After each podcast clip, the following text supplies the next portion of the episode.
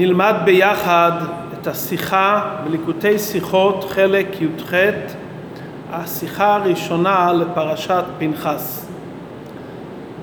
השיחה מדברת על נושא מאוד מעניין, על ההבדל בין בעל הצאן לרועה. בנמשל על הקדוש ברוך הוא שהוא בעל הבית של העולם ובוודאי אבינו של עם ישראל ומשה רבינו שנקרא בשם ראיה מאמנה הרועה הנאמן. ונראה שלמרות שהקדוש ברוך הוא הוא האבא והבעל הבית לגמרי לפעמים יש יתרון במשה רבינו שיש ביכולתו לקרב את עם ישראל גם באותם רגעים שיש נזיפה או נתק חיצוני בין הקדוש ברוך הוא לעם ישראל. וזה לכאורה דבר פלא. איך יכול להיות שמצד הקדוש ברוך הוא יהיה נתק ברגעים מסוימים על כל פנים בחיצוניות ומשה רבינו כרועה ישראל יצליח לעורר רחמים ולדאוג גם לאותם אנשים שמשום מה הקשר הגלוי בינם לבין הקדוש ברוך הוא התנתק. הרבי מסביר את הדברים בתוך דברי רש"י ובתוך משל שרש"י מביא והמשל נראה משל פשוט מאוד אבל שמדייקים בדברי המשל ומשווים את המשל למקומות אחרים שהמשל מובא בדברי רש"י ובמקורות דברי רש"י ממדרש תנחומה רואים הבדלים בציטוט ובהתנסחות איך שרש"י מביא את הדברים ואיך שהדברים נאמרים במקורם במדרש תנחומה. כשנתבונן ונתעמק בזה נבין עניין נפלא את ההבדל בין בעל הצאן, כלומר הקדוש ברוך הוא, לרועה בשליחות של השמירה, האחריות והחביבות בין הקדוש ברוך הוא לעם ישראל. על איזה פסוק ועל איזה נושא השיחה מדברת? בסיום פרשת בלק למדנו שבלעם נתן עצה לבני ישראל להחטיא את עם ישראל בבנות מדיין. ולצערנו חלק מהעם טעה ונסחף ובעקבות זאת היה מגיפה בעם ישראל שמתו 24 אלף במגיפה. מלבד זאת, המגיפה שגבתה מחיר לא מבוטל, נאמר בתורה בסוף פרשת בלק ויאמר השם אל משה, קח את כל ראשי העם והוקע אותם להשם נגד השמש, וישוב חרון אף השם מישראל. כלומר, השם מצווה את משה, תיקח את שופטי העם, את הדיינים, שהם יעשו דין לעיני השמש, לעיני כל, באותם אלו שנפלו בבנות מדיין. ויאמר משה אל שופטי ישראל, הרגו איש אנשיו הנצמדים לבעל פאור. משה רבינו אומר לדייני ישראל שהם היו יותר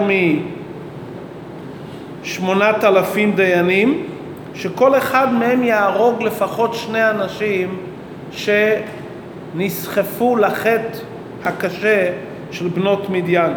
כלומר מתו אם כל אחד מהדיינים הרג לפחות שניים, מיעוט רבים שניים, הרגו איש אנשיו, מתו שמונים אלף דיינים היה לעם ישראל, אז מתו כמעט קרוב למאה שבעים אלף, מאה שישים, מאה שבעים אלף יהודים מלבד המתים על דבר המגיפה.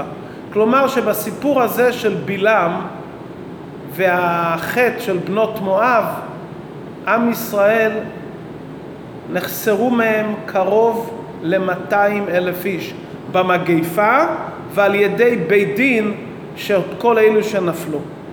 זה הסיפור בסיום פרשת בלק.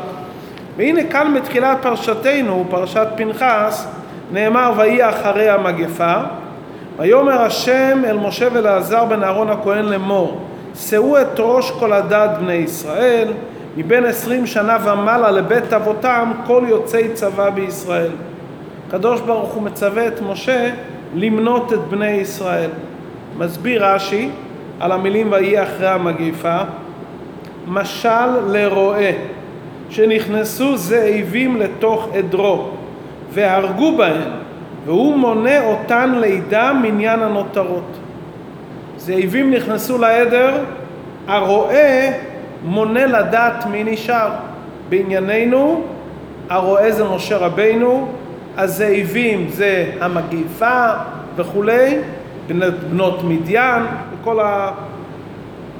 והיו צריכים להרוג. אבל רש"י אומר שנכנסו זאבים לתוך הדרו והרגו בהם. מי הרג? המגיפה זה מגיפה שמימית. והוא מונה אותם לידה מדן הן עותרות. לכן הקדוש ברוך הוא מצווה למנות אחר המגפה. פירוש נוסף אומר רש"י, דבר אחר, כשיצאו ממצרים ונמסרו למשה, נמסרו לו במניין. עכשיו שקרב למות ולהחזיר צונו, מחזירן במניין. כשם שמשה רבינו קיבל את עם ישראל, קיבל אותם במספר, 600 אלף יוצאי מצרים, כנאמר בפרשת בו, עכשיו שמתקרב לפני סיום השליחות של משה רבינו, הוא עוד פעם מונה אותם להחזיר אותם במניין. עד כאן דברי רש"י.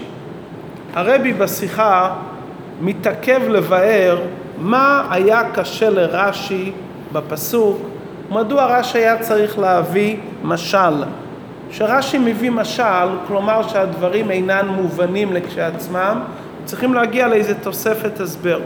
כל אחד מאיתנו מבין שבני ישראל הם חביבים אצל השם, ובתחילת ספר במדבר למדנו שמתוך חיבתן מונה אותן בכל שעה. כשיצאו ממצרים, שנפלו בעגל, שבא להשרות שכינתו. כלומר, הילד מבין, בן חמש למקרא, שלומד את הפסוקים וזוכר את מה שלמדנו בתחילת ספר במדבר, על החביבות שהקדוש ברוך הוא מחבב את בני ישראל, מבין שאם היה פה איזה עניין בלתי רצוי, עוד פעם מונים את בני ישראל לידה מניין הנותרות. רש"י מביא לו משל, שיבין את זה יותר טוב. מה קשה ללא המשל, שצריך כאן משל להבין, להסביר את הדברים. בכלל, מבינים, היה מגיפה, אז סופרים מי נשאר. שאלה נוספת, רש"י מביא משל לרועה שרוצה לדעת מניין הנותרות. בנמשל, מי רוצה לדעת מניין הנותרות? הרועה או בעל הצאן? כלומר, משה רבינו שהוא הרועה, או הקדוש ברוך הוא שהוא בעל הצאן? לכאורה היה צריך להגיד משל לבעל הצאן שרוצה לדעת מה קרה בצאנו. הרועה הוא סך הכל לכאורה רועה. היה אפשר לומר בדוחק שהקדוש ברוך הוא מצווה את משה רבינו כי הוא יודע שזה חשוב למשה רבינו לדעת את מניין הנותרות. אבל רש"י יכל להביא, להתחיל את דבריו ולומר, משל לבעל הצאן שאמר לרועה למנות את מניין הנותרות, ואז הדברים היו מסתדרים היטב. הקדוש ברוך הוא בעל הצאן מבקש עם משה רבינו כרועה למנות את מניין הנותרות. וכשמעיינים במקור דברי רש"י במדרש תנחומה, במדרש רבה, כתוב כך: משל לזאב שנפל על הצאן בעל הצאן רוצה למנותם, רש"י משנה מדברי המדרש ואומר רואה, למרות שבמדרש כתוב בפירוש שבעל הצאן רוצה למנותם, כלומר הקדוש ברוך הוא. השאלה מתחזקת יותר בפרשת כי תישא, אחרי הסיפור של העגל, רש"י מביא את העניין של העגל והמגיפה, ורש"י בפרשת כי תישא אומר משל לצאן החביבה על בעליה שנפל בדבר ומשפסק אמר לו לרועה בבקשה ממך מנה את צאני ודע כמה נותרו בהם.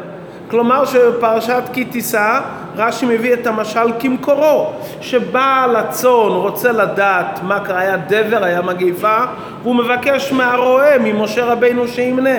כאן בפרשתנו, אחרי הסיפור של בנות מואב, רש"י מתעלם מהמילה בעל הצאן, הוא מתייחס רק לרועה, כלומר למשה רבינו. ועוד כמה הבדלים קטנים שבעצם טומנים בתוכם הסבר. בפרשת כי תישא לאחר מעשה העגל, שנפל בהם דבר. בפרשתנו, שנכנסו זאבים. פרשת כי תישא, הבעל הצאן רוצה לדעת את החביבות, להודיע שהיא חביבה עליו. כאן בפרשתנו לא מוזכר המילה חביבה, לדעת מניין הנותרות. המילה חביבה זה כתוב על בעל הצאן בפרשת כי תישא. עוד דיוק קטן, במדרשים נאמר שזאבים נפלו על הצאן, לתוך הצאן. רש"י משנה ואומר לתוך עדרו. הוא מייחס את הצאן כעדר של הרועה, שייכות אישית של הצאן לרועה, לתוך עדרו. ולאחר מכן רש"י מביא את הפירוש השני. יש לנו כלל שאם רש"י מביא שני פירושים, בוודאי שיש איזה קושי בפירוש הראשון, ועל כן רש"י מביא פירוש שני. ואם הוא מביא את הפירוש הראשון כראשון, כלומר שהוא עיקר הפירוש. מה, מדוע הפירוש הראשון הוא עיקרי? מובן, ויהי אחרי המגפה.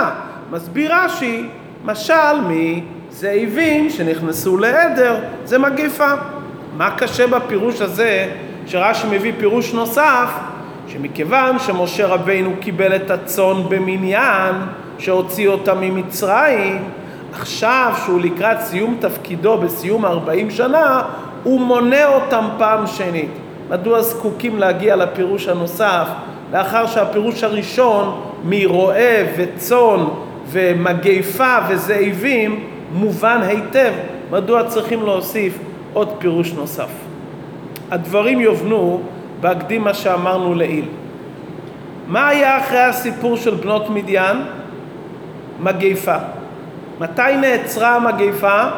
מתי שבא למשה רבינו פנחס ואמר לו, לימדת אותנו שמי שבועל ארמית קנאים פוגעים בו. והיה הסיפור עם זמרי בן סלו, נשיא בית אב לשמעוני, בת של מלך מדיין, ומשה רבינו אומר לו, כן, כן, אתה צודק, אתה אומר את זה, תעשה. קריין האיגרת יבצע את הדברים. ופנחס נוקם את נקמת השם והורג אותם והמגיפה נעצרה. עד שהמגיפה נעצרה מתו 24 אלף.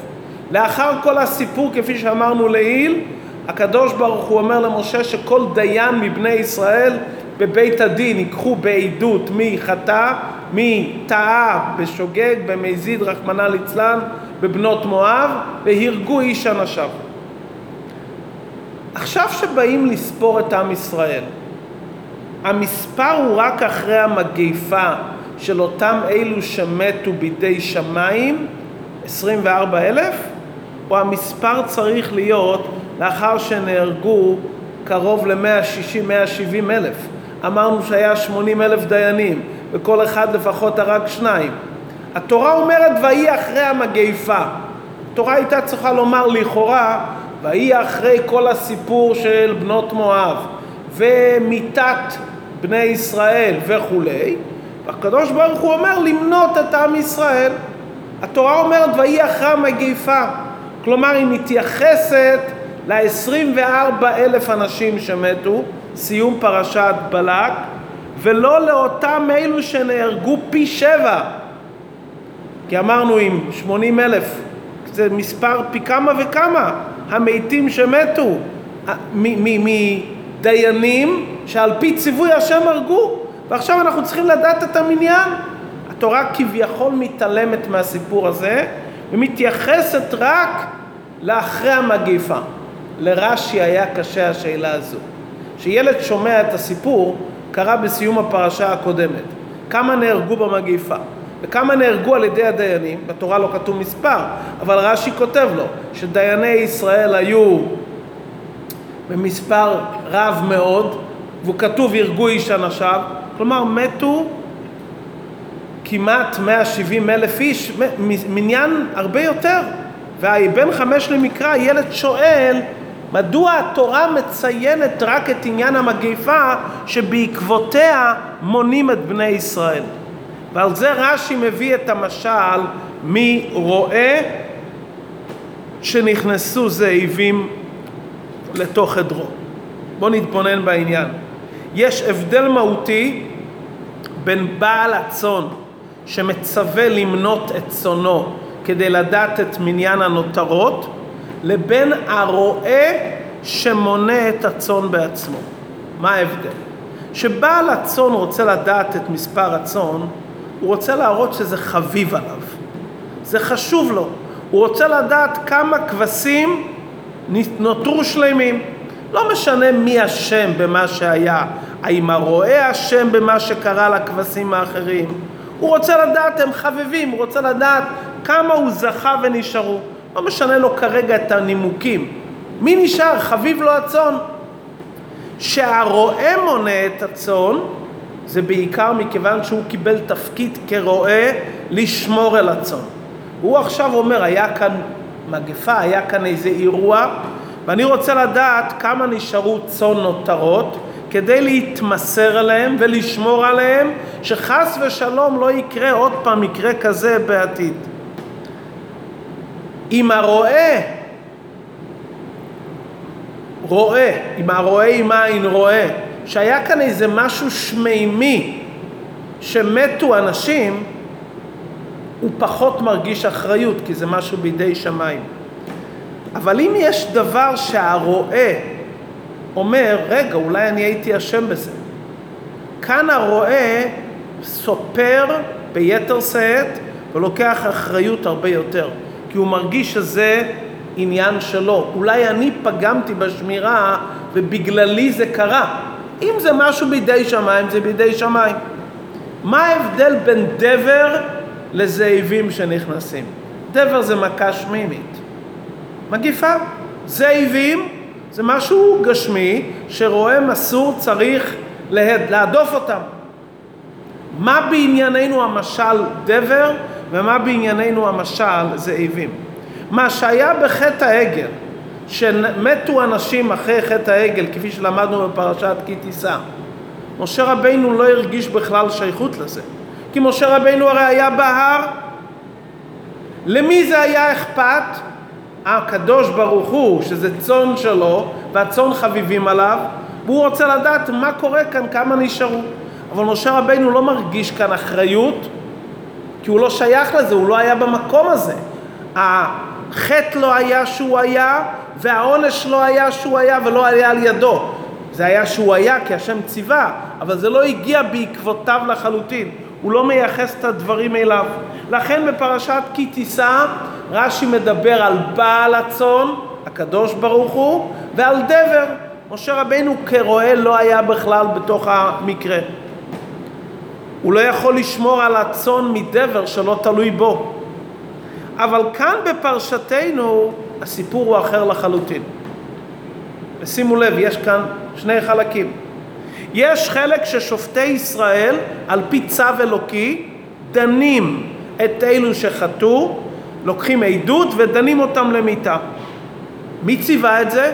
השם ציווה באופן מפורש, ויאמר השם אל משה, תקרא לדיינים, בלשון הפרשה, ויאמר השם אל משה, קח את כל ראשי העם והרגו איש אנשיו הנצמדים לבעל פאור. כלומר זה היה ציווי אלוקי. על פי דין, תורה, השם מצווה לעשות משהו. כאן משה רבינו לא הרגיש כל כך באשמתם. הקדוש ברוך הוא מצווה שזה העונש וזה התיקון. אבל המגיפה זה משהו שמימי, ואיך היא נעצרה? שבא פנחס ואמר למשה רבינו, נתעלמה ממך הלכה שלימדת אותנו? הבועל ארמית קנאים פוגעים בו? ואז ראה מעשה ונזכר הלכה פנחס, ובעקבות זה אמר לו משה, כן, אתה אומר תעשה את זה. ברגע שזה נעשה המגפה נעצרה. כאן משה רבינו הרגיש שאולי יש לו בזה חלק. אם הוא היה נזכר בדין שהזכיר לו פנחס לפני זה, שבמקרה כזה צריך לקחת את הדין ולעשות מה שצריך לעשות, קנאים פוגעים בו, אולי המגיפה הייתה נעצרת יותר מוקדם. אולי לגמרי לא היה מגיפה. כי היה פה שני דברים, היה פה מגיפה שממית על הסיפור הזה של זמרי שחטא וכולי, וזה נעצר ברגע שפנחס נזכר בהלכה וביצע את הדברים. בעצם זה היה שכחה שנתעלמה ממנו ההלכה כדי שפנחס ייקח את הדין. אבל על כל פנים הוא יכל לחשוב שמא יש לי בזה גם עניין. לכן כאן רש"י אומר משל לרועה שנכנסו זאבים, הוא מונה לדעת מניין הנותרות, הוא רוצה לדעת מי הם אלו שנותרו, הוא מנסה לדעת להקטין את העניין. הרי היה לי לכאורה בזה איזה שייכות, הוא רוצה לדעת את הצאן הנותרות כדי להתמסר אליהם ולדאוג כרגע לטובתם. להקטין או למנוע שלעתיד לבוא לא יהיה כזה מקרה שייכנסו זאבים, זאבים הכוונה לומר שייכנסו סיבות פשוטות בידי אדם שגרמו לעניין הבלתי רצוי. לכן בפרשת כי תישא רש"י אומר משל לצאן החביבה על בעליה. כי שם משה רבינו זה לא היה קשור איתו, בעל הצאן מראה את החביבות. כאן המניין היה מצד משה רבינו הרועה. זה הוא לוקח אחריות על העניין. נשאלת השאלה, אבל למה כאן הקדוש ברוך הוא לא לקח אחריות על הדברים? כאן לקדוש ברוך הוא לא היה אכפת לדעת מי נשארו מהצאן הנותרות? זה רק אינטרס של משה רבינו? הרי סוף כל סוף מתו כאן, מלבד המגפה, מתו עוד 170 אלף אנשים. אז משה רבינו רוצה לדעת את מניין הנותרות בשייכות למגפה שהוא מייחס את זה כאחריות אישית שלו שהוא שכח מהדברים. אבל הקדוש ברוך הוא רואה שלצערנו נחסרו כ-200 אלף איש. למה הקדוש ברוך הוא לא מבקש כרגע ומדוע זה לא מוזכר שבעל הצאן יש לו חביבות על הצאן? כאן אנחנו מגיעים לנקודה מאוד עמוקה. ישראל שעברו לצערנו על החטא הזה של בועל ארמית, של התחברות לעם זר, זה חטא חמור ביותר. הקדוש ברוך הוא אומר, אני שונא את הדבר הזה. כמו שאמר בלעם, אלוקיהם של אלה שונא זימה. בכזה מקרה שעם ישראל, לצערנו, כל כך הרבה אנשים נפלו בבנות מואב, החביבות לא יכולה להיות גלויה. הרמב"ם כותב שהחטא הזה הוא אחד החטאים החמורים ביותר, ויש בו הפסד שאין הפסד כזה בשום עניין של האריות. מדוע? כי כאן, אם יש התחברות של יהודי עם גויה, הוא לא נחשב כבנו.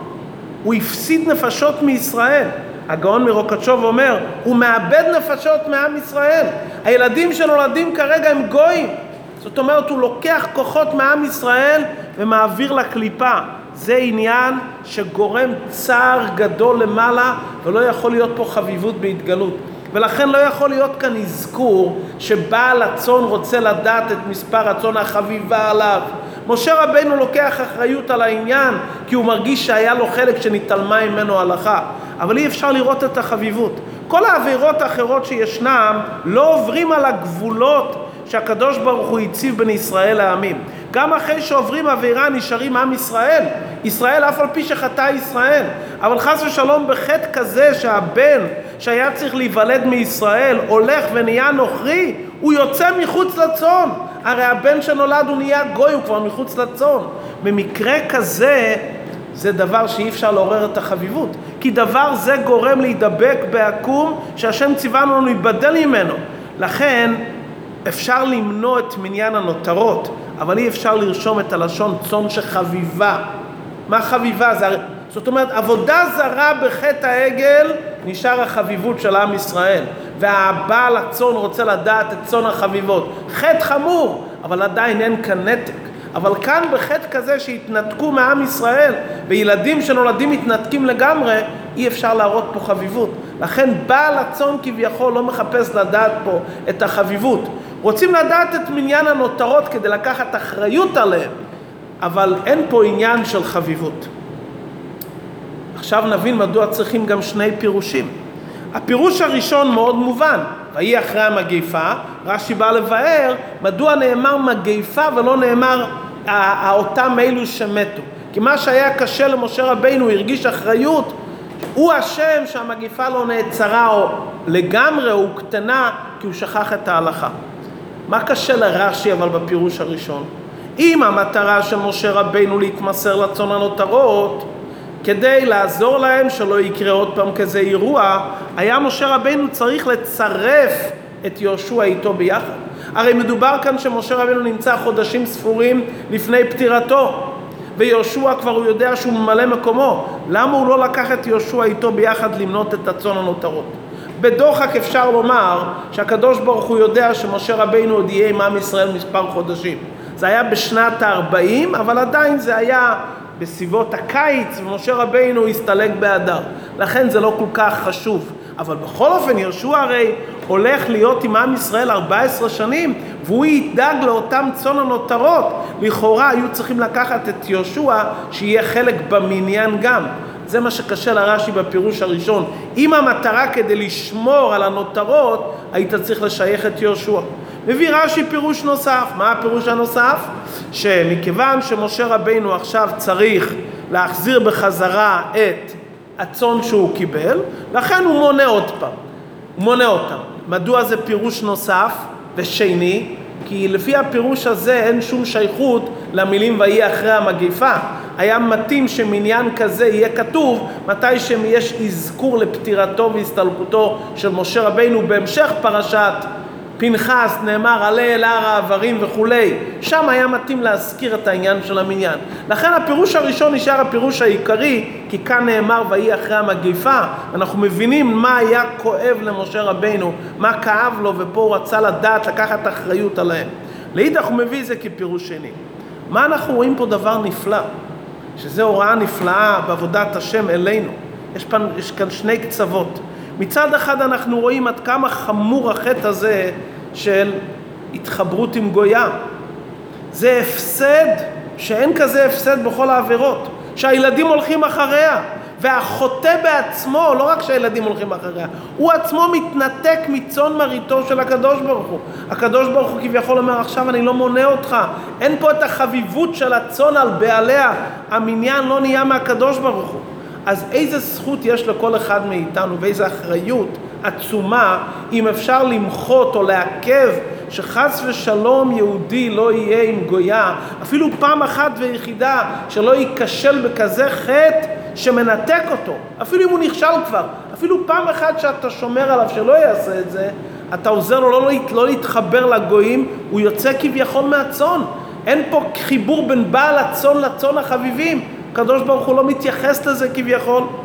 מצד שני אנחנו רואים שגם בכזה מקרה משה רבינו כרועה נאמן מוסר את נפשו גם על יהודים כאלו שחטאו בחטא כזה חמור. הוא מתמסר אליהם והם נחשבים לצאן מרעיתו. רש"י אומר רועה צאן עדרו, כלומר הוא רוצה לדעת את מניין הנותרות, גם הם חלק מעדרו, אפילו הם בקצה המחנה, הוא עדיין דואג להם. זאת אומרת, משה רבינו כרועה ישראל נתנו לו את הכוחות, שגם אם הקדוש ברוך הוא אומר מצידי אני כבר קשה לי לראות את החביבות, הם התנתקו ממני, עשו דבר כזה שיצאו לגמרי, משה רבינו בתור רועה נאמן מוסר את נפשו גם על אותם אלה וסופר לדעת מניין הנותרות ולהכניס אותם בחזרה לתוך עדרו. וזה הוראה לכל אחד מאיתנו משני הכיוונים.